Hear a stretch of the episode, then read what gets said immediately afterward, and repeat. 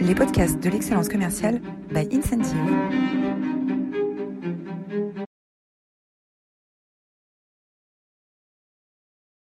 Bonjour à toutes et à tous, euh, bienvenue pour euh, cette nouvelle édition des masterclass de l'excellence commerciale euh, où j'ai le plaisir aujourd'hui d'accueillir Grégory Bounatian. Bonjour Grégory. Bonjour à toi. Merci d'être avec nous aujourd'hui. Euh, c'est aujourd'hui une journée un petit peu exceptionnelle, hein, puisqu'en parallèle de cette masterclass de l'excellence commerciale, euh, certains d'entre vous se sont peut-être connectés ce matin euh, et toute la journée et demain à nos conférences du B2B Summit. et en parallèle de cet événement se tient le B2B Summit avec plus de 2000 participants, un événement qui historiquement a lieu en présentiel et qui cette année a lieu entièrement à distance. Donc c'est une grande première. Et on a souhaité maintenir en parallèle notre masterclass aujourd'hui. Euh, parce que vous êtes euh, toujours euh, fidèle à ce rendez-vous. et comme d'habitude, vous êtes aujourd'hui très nombreux puisque vous êtes plus de 340 inscrits pour nous écouter ce matin.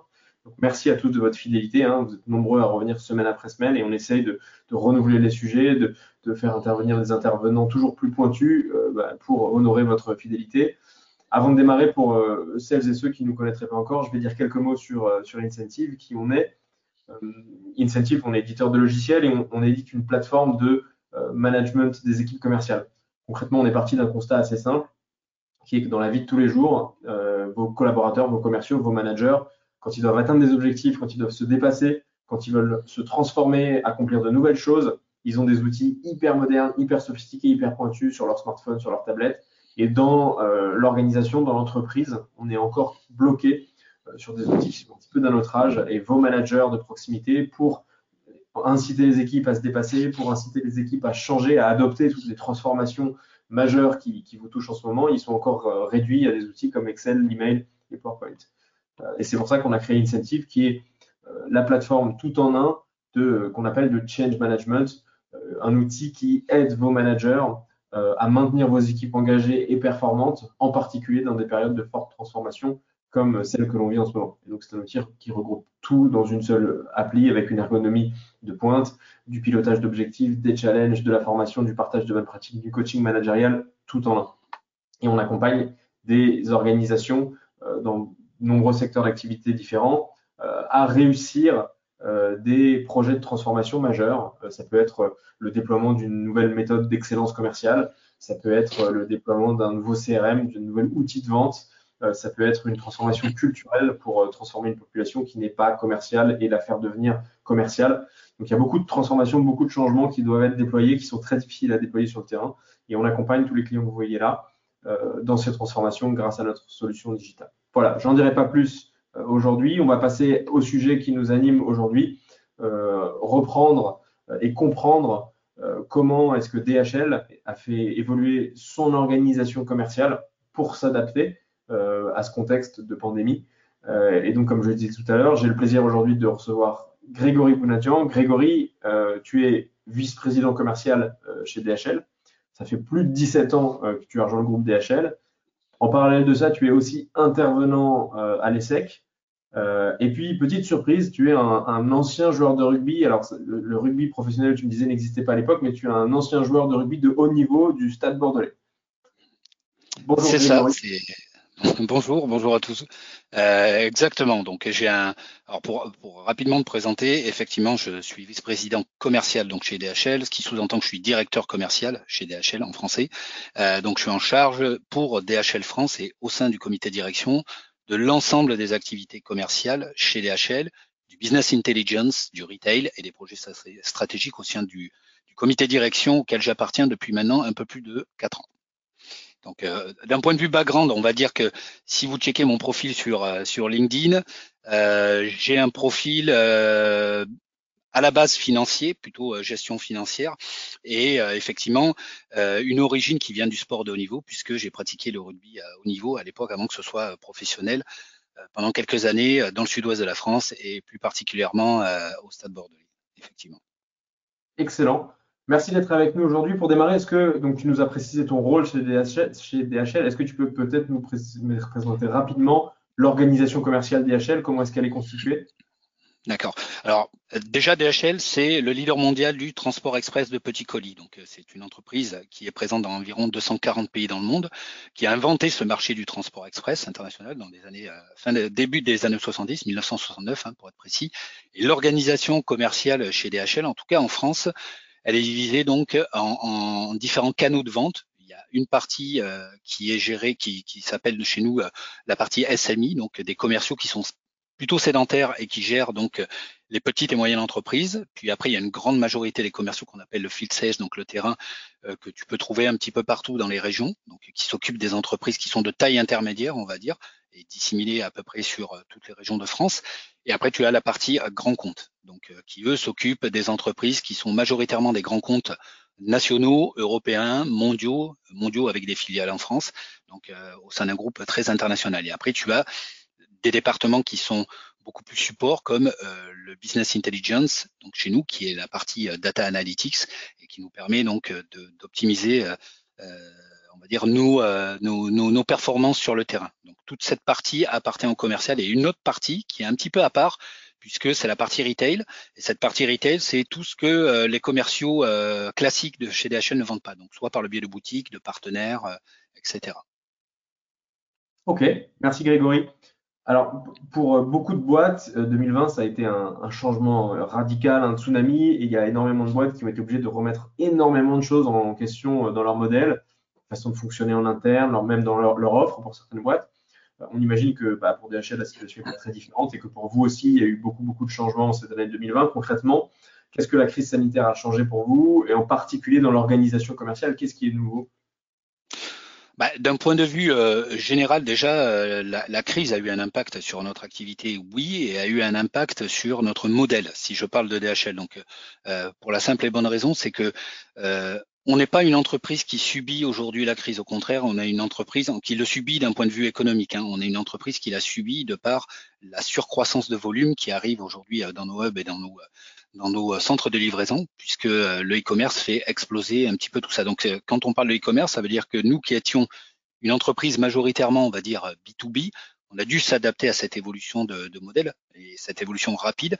Donc, des projets qui étaient travaillés au niveau ne serait-ce que de nos périmètres de livraison, tels que la livraison éco-responsable ou la livraison en centre-ville et autres, ont été accélérés. Donc, on a changé un petit peu notre modèle. en tout cas, on l'a fait évoluer beaucoup plus vite. Après, pour les commerciaux, c'est un peu euh, c'est un peu spécial parce que il faut que tu saches que dans l'équipe commerciale de DHL, 85% euh, des commerciaux sont itinérants. En tout cas, euh, pratiquent ce qu'on appelle le face-to-face avec leurs clients. Donc du jour au lendemain, ils se sont retrouvés effectivement sédentaires pour la, la, grande majorité, donc 85%, donc avec parfois une perte de repères, une nouvelle organisation à trouver dans leur travail au quotidien, et le fait de repenser complètement une approche commerciale qui était celle qu'ils avaient donc avec leurs clients, leurs prospects, et ça va de pair aussi avec euh, l'approche managériale. Et alors justement, les commerciaux, comment est-ce qu'ils ont accueilli ce changement hyper brutal de la vente en face-to-face à la vente à distance? Ben, euh, bon, de toute façon, comme ça a été brutal, euh, il a fallu s'adapter extrêmement vite par rapport à, ce nouveau modèle. Donc ça, c'est le premier point. Après, c'est assez, assez, ambivalent dans la manière dont ils l'ont vécu. On va dire que d'un côté, euh, le télétravail auquel moi je suis plutôt favorable hein, au télétravail puisque j'y trouve beaucoup d'intérêt. Euh, ils, eux, l'ont vécu en, se disant voilà, euh, ils se sont trouvés beaucoup plus productifs. Déjà, il y avait l'absence de perte de temps dans les transports, l'absence de, de, perte de temps en réunion, donc beaucoup plus productifs sur le domaine commercial, c'est-à-dire les actions clés du quotidien, beaucoup plus autonomes puisqu'ils pouvaient gérer donc leur journée comme ils le souhaitent puisqu'ils sont à domicile. Donc ça, c'est le côté positif. Et puis progressivement, on va dire. Ça, ça a été pendant la première vague. Et sur la seconde vague aujourd'hui, il y a quand même euh, de, nouveaux paramètres qui apparaissent aussi, qui sont propres à la fonction commerciale, en tout cas à la fonction telle que nous on la pratique, avec une certaine forme de déconnexion euh, avec l'équipe, avec la culture, euh, tout simplement parce que, in fine, le virtuel ne supplante pas le présentiel. Hein, c'est, il vient là pour le seconder. Donc il y a beaucoup de choses qu'on peut pas faire via Zoom ou via WhatsApp aujourd'hui, hein, l'émulation, le fait de fédérer. Donc il y a, il y a, cette, il y a cet esprit euh, d'équipe, en tout cas, euh, qui manque énormément aux commerciaux. Et puis, euh, certaines fois aussi, la conciliation entre la vie pro et la vie perso. C'est vrai que quand tu travailles en télétravail, tu as tendance à emmener tes ennuis, on va dire, ou en tout cas ton quotidien à domicile. Et pour certains, sans parler du problème de logement qui n'est pas toujours adapté, ça a été extrêmement compliqué. Ok. Et qu'est-ce que vous, chez DHL, vous avez déployé comme initiative euh, pour accompagner cette transition de la vente à distance et tous les changements de méthode, d'outils que ça implique? Alors, euh, sur la vente à distance euh, en, tant que soi, on a, aussi utilisé ce qu'on avait déjà en place sur une partie de notre force de vente qui, gère aujourd'hui les SMI pour le dupliquer sur le modèle des grands comptes ou le modèle du fil. Après, on a volontairement pas changé le CRM, par, exemple, en termes d'outils, puisque le CRM fonctionnait, mais on y a rajouté, on va dire, des options par rapport à ce qu'il était possible de faire à l'époque sur le terrain et plus du tout en, télétravail. Donc, euh, si je parle d'actions très concrètes pendant, le, le, pendant cette période de télétravail qu'on a mis en place, au niveau des commerciaux, je situerai ça en deux vagues. Lors de la première vague, qui a été la vague du mois de mars, mi-mars, on va dire jusqu'à début du mois de juin, où on a commencé à être un peu déconfiné et à retourner voir quelques clients, la première vague a été différente puisque on a, on a, on a noté un écroulement de l'économie, un arrêt de l'économie, et donc euh, une grande partie de nos clients ont arrêté de produire.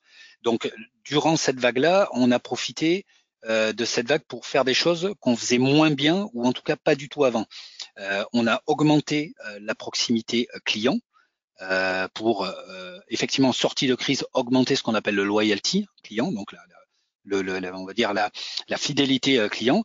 Et on a travaillé sur des choses qui sont compliquées à faire lorsque tu es euh, dans ton quotidien commercial, c'est-à-dire le data quality. C'est des choses quand tu es commercial sur le CRM que tu dois faire en plus de ton activité au quotidien de productivité euh, commerciale. Donc, euh, on a travaillé sur ces deux leviers en disant, voilà, proximité avec les clients, donner de la formation, ça on paiera plus tard les bienfaits de cette proximité et le fait d'avoir discuté avec eux, de les avoir accompagnés, d'avoir été en mode solution.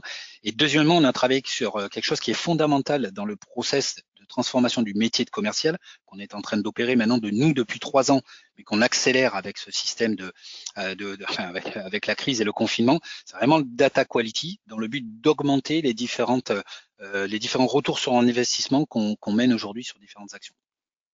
Et aujourd'hui, vous observez des, premiers résultats de ces actions? Alors sur cette première vague, oui, puisque au sorti de cette première vague, euh, il y a plein de choses qui ont été faites. là, là, je te parle juste de la première vague parce que après, ce qu'on a fait, on a fait différents focus. On a fait des focus très particuliers sur la qualité des infos euh, qu'on communiquait aux commerciaux, puisque étant dans une situation de crise avec des clients qui étaient un peu renfermés, qui avaient besoin d'informations, on a donné ce qu'on appelle de l'insight, c'est-à-dire que pour les commerciaux et un, pour que les commerciaux aient un véritable objectif d'appel et une véritable valeur ajoutée quand ils se rapprochaient de leurs clients lorsqu'on leur demandait d'avoir une proximité accrue pendant cette période. Donc, un, on a effectué énormément donc de travail sur la qualité des infos. On a développé des plateformes aussi de partage de BDP parce que on a remarqué que euh, certains commerciaux euh, avaient des idées, développaient euh, des, des, des, des, outils même ou des méthodes avec leurs clients qui étaient qui pouvaient être virales pour certains. Et donc du coup, ça, ça a énormément marché. On le faisait via notre réseau social d'entreprise généralement. Et idem, on a développé aussi énormément notre approche e-commerce. Il faut savoir que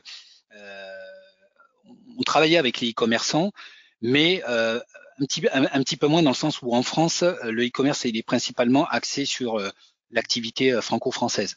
Quand ce e-commerce s'est retourné pendant la crise avec des clients qui n'arrivaient plus à vendre en France et ont décidé du jour au lendemain à s'ouvrir un petit peu à l'international, on a spécialisé, on a travaillé énormément sur la qualité du rendez-vous que devait avoir un commercial avec une société de e-commerce, avec une approche faite sur le training, sur les outils, sur le développement de la vente expert, sur la vente conseil. Donc euh, ça, ça nous a beaucoup aidé. Donc effectivement, en ayant mis tout ça entre cette vague 1 et puis ce qu'on déploie aujourd'hui sur les commerciaux, on a quelques résultats euh, qu'on peut noter aujourd'hui. Déjà un sur euh, le, fait d'avoir fait preuve de, proximité avec les clients et en tout cas d'avoir, on va dire, enrichi le débat ou le discours lorsqu'on les appelait. on a un taux de ce qu'on appelle de clients actifs qui avait chuté pendant le, mois d'avril et le lockdown de 40 pour, on était à peu près à 40% de clients actifs. On est remonté très vite au mois de juin à 100% et aujourd'hui on est même au-dessus de 100%. C'est-à-dire que nos clients surconsomment par rapport à ce qu'ils ne faisaient euh, même avant la crise. Donc ça c'est un premier point.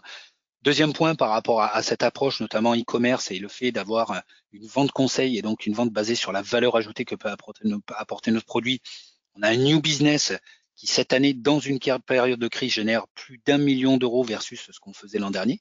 Donc on a fait beaucoup plus de new business en nombre sur une typologie d'entreprises qu'on ciblait et sur lesquelles on avait des difficultés il y a deux, trois ans, c'est-à-dire les SMI, un peu plus de difficultés.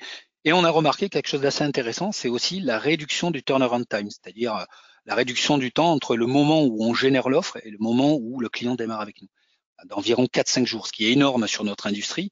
Je pense que c'est en partie lié au fait qu'on s'est focalisé sur des priorités beaucoup plus simples, on s'est pas éparpillé, et du coup, donc, ça a généré aussi cette accélération sur le turnaround time. Après, il y a, il y a aussi plein de choses qui ont été mises en place au niveau managérial. Je pense que tu, tu souhaites qu'on en parle euh, aussi sur ce sujet-là, qui ont eu un impact aussi sur l'engagement des salariés, puisque tu sais que chaque année on mesure, euh, on mesure donc euh, euh la, comment nous perçoivent les salariés de l'entreprise. On a eu de jolis impacts par rapport à ce qu'on a mis en place et comment on a transformé cette approche manager commercial aussi. Bah justement, ouais, c'est une parfaite transition vers ma prochaine question. Côté manager, comment ça s'est passé cette gestion de crise et le, le switch vers le, la vente à distance et en particulier le management à distance aussi? Ben pour les managers, euh, ça a été, euh, ça, ça, a été relativement euh, compliqué dans le sens où, pour une majorité d'entre eux, ils sont passés effectivement de présentiel à, parce que même si on effectuait du travail en sédentaire, la, la présence du manager était importante même pour la, la, la dimension SMI. Donc, ils se sont retrouvés effectivement à distance. Donc, ils ont perdu un peu ce lien avec l'équipe. Il a fallu effectivement que de, de, mon côté, que ce soit avec mes managers directs ou les managers opérationnels, on repense un petit peu euh, le modèle, qu'on fasse un shift et qu'on l'accélère par rapport à ce qu'on veut devenir dans les quelques mois et les années à venir. Ça passe déjà par un, point important, c'est-à-dire qu'il fallait que, les managers, en tout cas, intègrent le fait qu'ils devaient s'adapter non pas selon un rapport de contrôle, mais selon un rapport de confiance. C'est-à-dire que, comme toutes les grandes entreprises, on est aussi drivé par des KPI, mais ces KPI ne devaient pas prendre le dessus sur la confiance qui était nécessaire euh, par rapport au contexte Covid. Donc ça, c'est très important. Donc on a travaillé sur la confiance, sur l'autonomie des gens en télétravail pour éviter d'être sur le surcontrôle, en tout cas sur le micromanagement. On leur a demandé, et moi je leur ai demandé de travailler énormément aussi sur ce, temps qu'ils avaient, euh, qui était un peu plus disponible, sur des priorités de prise de hauteur, euh, travail sur la dimension aussi du business intelligence, de savoir un peu ben, comment ça fonctionne sur leur région, quelles sont les, industries qui poussent, celles qui sont en difficulté pour travailler aujourd'hui euh, aussi le ciblage des clients, des prospects. Euh, on a revu aussi euh, la dimension, euh, on va dire coaching qui était faite, donc coaching qui était faite soit dans le cadre de business review ou de coaching lorsqu'ils accompagnaient, lorsqu'ils accompagnaient les commerciaux en, en, clientèle, avec des visios.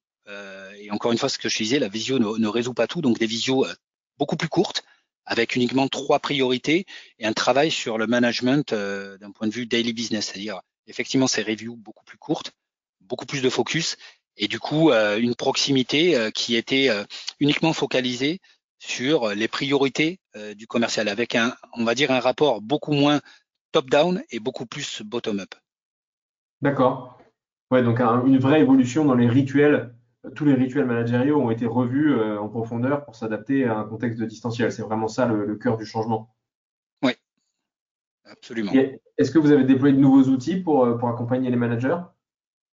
Non, pas vraiment de nouveaux outils, puisque bon, on est on est quand même euh, une entreprise qui avons qui avons déjà anticipé euh, ce changement de, de paradigme, on va dire euh, commercial, hein, puisque euh, écoute, je suis arrivé au comité de direction il y a quatre ans et déjà il y a cinq ans, on prédisait la disparition des commerciaux à horizon 2025. Hein.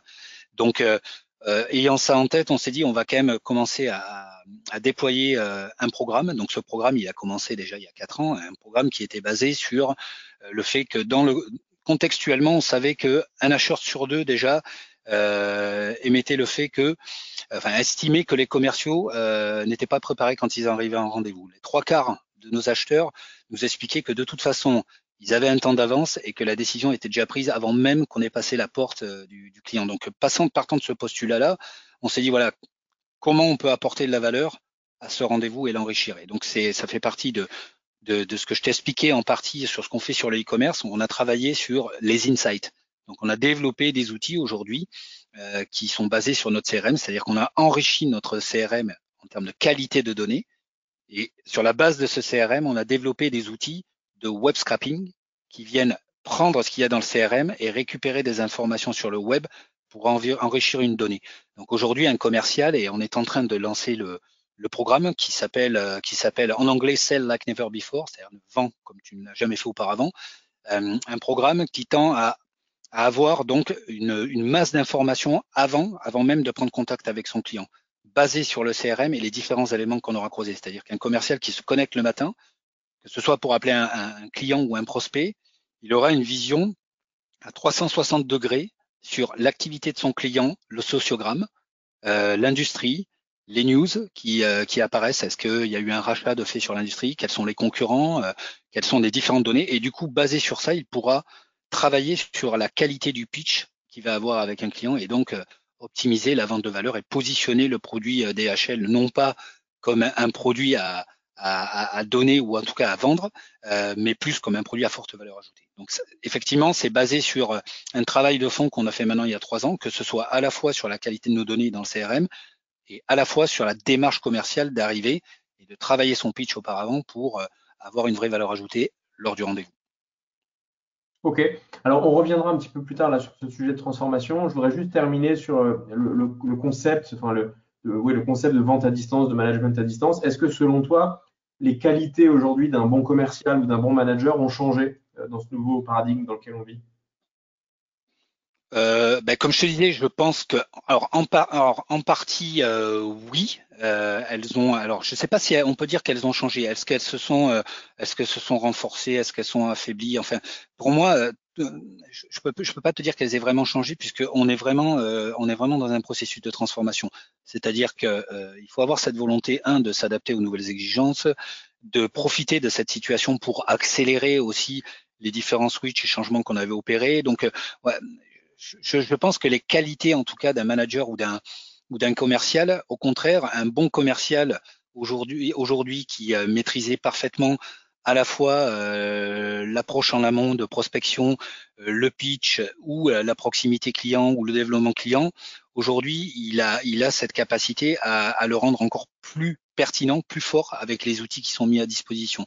Donc, je pense que c'est pas vraiment alors, pour moi, il n'y a pas eu vraiment de changement. C'est juste qu'aujourd'hui, c'est, euh, j'ai envie de te dire, c'est presque le moment idéal pour venir accélérer sur ces différents points. Ok. On va, terminer cet échange avec une dernière question et puis on prendra les questions du public. J'en profite pour rappeler que vous avez un petit module de questions. Donc, si vous voulez euh, poser vos questions, euh, on les traitera, ou en tout cas une partie à la fin de cet échange. Euh, Grégory, si je comprends bien, en fait, la crise sanitaire pour vous, ça a fait que accélérer euh, des transformations, mais euh, finalement, ces transformations en profondeur de la vente chez DHL, elles avaient déjà été entreprises il y a, bien longtemps.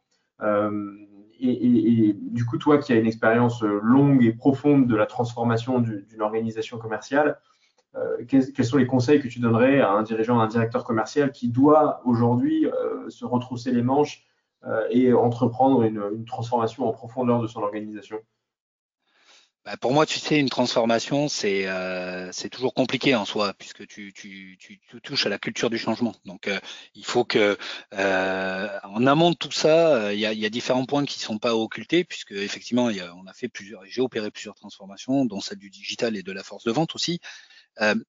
déjà, la première, la première chose, à mon avis, à faire, c'est avant de commencer à transformer, euh, c'est d'avoir un vrai travail euh, horizontal, c'est-à-dire transversal. Il faut impliquer l'intégralité des équipes en amont, c'est-à-dire donner du sens à cette transformation, l'expliquer pourquoi on va l'opérer. Et là, en l'occurrence, je te donnais quelques ratios sur euh, le comportement des acheteurs et, pourquoi ils évoluaient, leur expliquer qu'aujourd'hui, euh, globalement, et c'est le discours qu'on a eu avec les commerciaux, que ce soit en, en convention commerciale ou en face-to-face -face avec eux, leur expliquer que euh, le monde dans lequel on est et le monde dans lequel on était auparavant faisait qu'on avait on avait notre place au sein, au sein du, parcours et des achats. Aujourd'hui, le digital, les réseaux sociaux captent cette information avant même que nous on puisse l'avoir. Donc, il est nécessaire de changer euh, le modèle et de se positionner différemment. Une fois que ça, ça a été bien intégré par la force de vente, euh, le fait de pousser, euh, ben, le, le, fait de travailler sur les datas devient par exemple beaucoup plus simple parce qu'ils comprennent pourquoi ils le font. Donc, je pense dans un premier temps, il y a le fait de donner du sens l'action, c'est-à-dire pourquoi on le fait. Le deuxième point qui est important, euh, c'est euh, pour moi un échange général avec euh, les commerciaux, les managers de proximité, les directeurs. Et le dernier point qui n'est pas occulté dans une transformation, c'est l'implication totale que doit avoir le directeur commercial, bien entendu, mais surtout le comité de direction. Et pour tout te dire, la première personne à qui j'ai parlé de cette transformation et à qui j'ai demandé une implication totale, c'est mon président, qui, pour te donner un exemple très, concret, on va lancer le programme du Cell Like Never Before la semaine prochaine. sera présent pendant les trois jours complets de training qui seront faits et déployés déjà auprès des managers de proximité. Et ça, c'est pour moi fondamental. Ok. Est-ce qu'il y a, euh, est-ce qu'avec le recul, il y a des, dans toutes les transformations que tu as menées chez DHL, il y a des choses que tu ferais aujourd'hui différemment? Oui, oui, euh, bien entendu. Oui, euh, il y a, il y a forcément des choses. Euh, je pense qu'il y a une chose que que j'ai pas faite suffisamment et que j'ai découvert dans cette période aussi parce qu'on a accès un peu plus à l'information, à faire des webinaires et autres, c'est les benchmarks. Non pas les benchmarks avec d'autres entreprises qui ont opéré ces, transformations, qui ont échoué, qui ont réussi, euh, qui ont travaillé sur des outils. Euh, parfois, on a, on, a, on a tendance à travailler en vase clos, c'est-à-dire que déjà l'entreprise par essence est déjà en silo. Euh, après, on reste au sein de son industrie. J'ai remarqué que le fait de s'ouvrir aussi à d'autres industries, pas forcément de la vente de services, tu, peux avoir de très très bonnes pratiques euh, duplicables, que ce soit sur la transformation digitale ou la transformation de ta force de vente. Donc ça, c'est vraiment quelque chose que euh, si c'était à refaire, je le referais euh, beaucoup plus en amont en tout cas.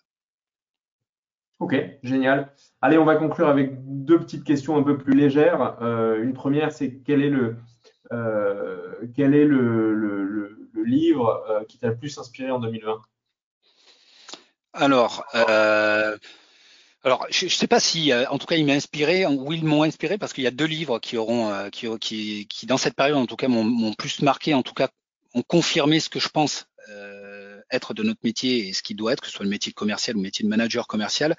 Le premier, c'est La vertu de l'échec de Charles Papin, qui est un, un livre qui, est, comme son nom l'indique, parle de l'échec et de ses vertus, puisque je pense que on fait un métier qui est extrêmement compliqué. Je dis on, le, le métier de commercial, et qu'une une grande partie de notre de, notre vie professionnelle, quand on est commercial, se base sur l'échec. Je prends juste l'item de la prospection.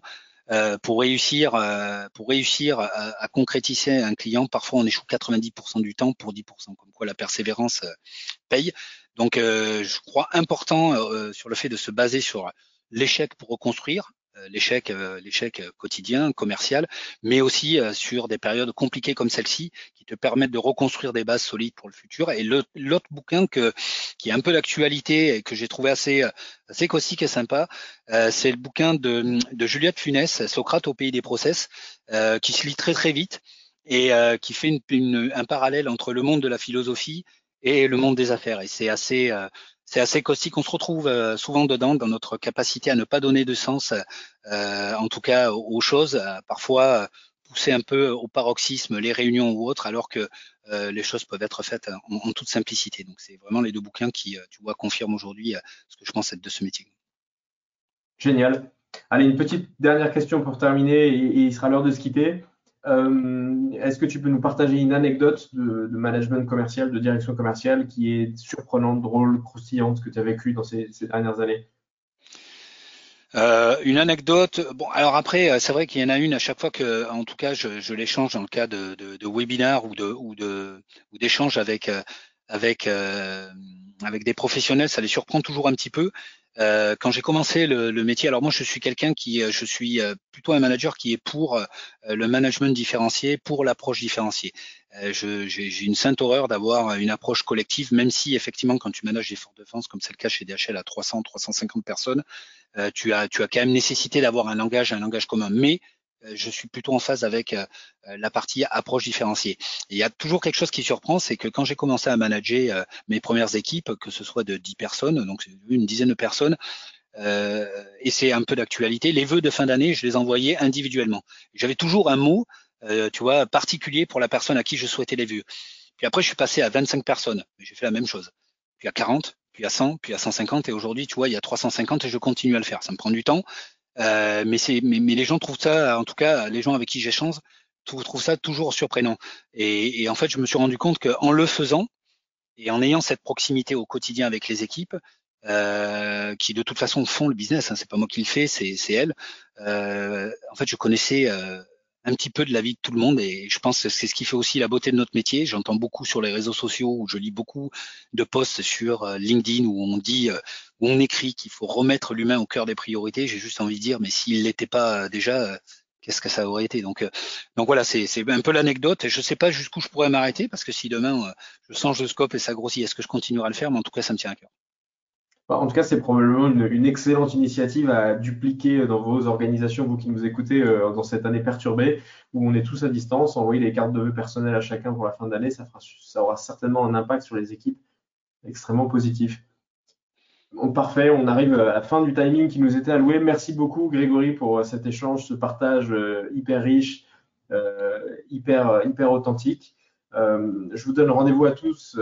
merci à vous aussi hein, qui nous avez suivis pendant, pendant, cette, demi-heure ensemble. Je vous donne rendez-vous à tous la semaine prochaine où on aura le plaisir pour la prochaine masterclass de l'excellence commerciale de recevoir Vincent Prolongeau, qui est le, euh, CEO France de Continental Foods, qui est euh, l'entreprise qui possède les marques notamment Liebi, Guaco, et qui viendra nous expliquer comment est-ce qu'il a complètement transformé euh, une marque qui était dans une catégorie sur le déclin pour en faire un, vrai succès commercial aujourd'hui. Voilà, merci beaucoup, merci Grégory, belle journée à, à tous, à bientôt. Merci.